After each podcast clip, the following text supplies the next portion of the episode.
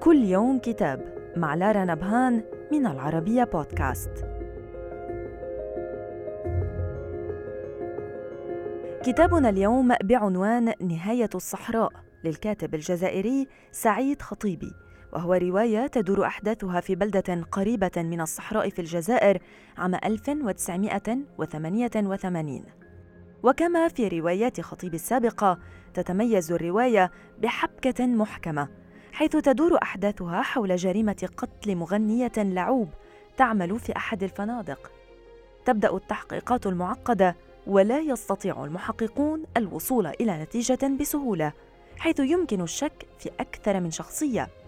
من خلال المتحدثين في الرواية الذين هم أبطالها يغوص الكاتب في تاريخ الاستعمار وتاريخ حرب التحرير الجزائرية وورثتها عبر سرده ملابسات القضية التي تدور في شهر واحد رغم تعقيداتها.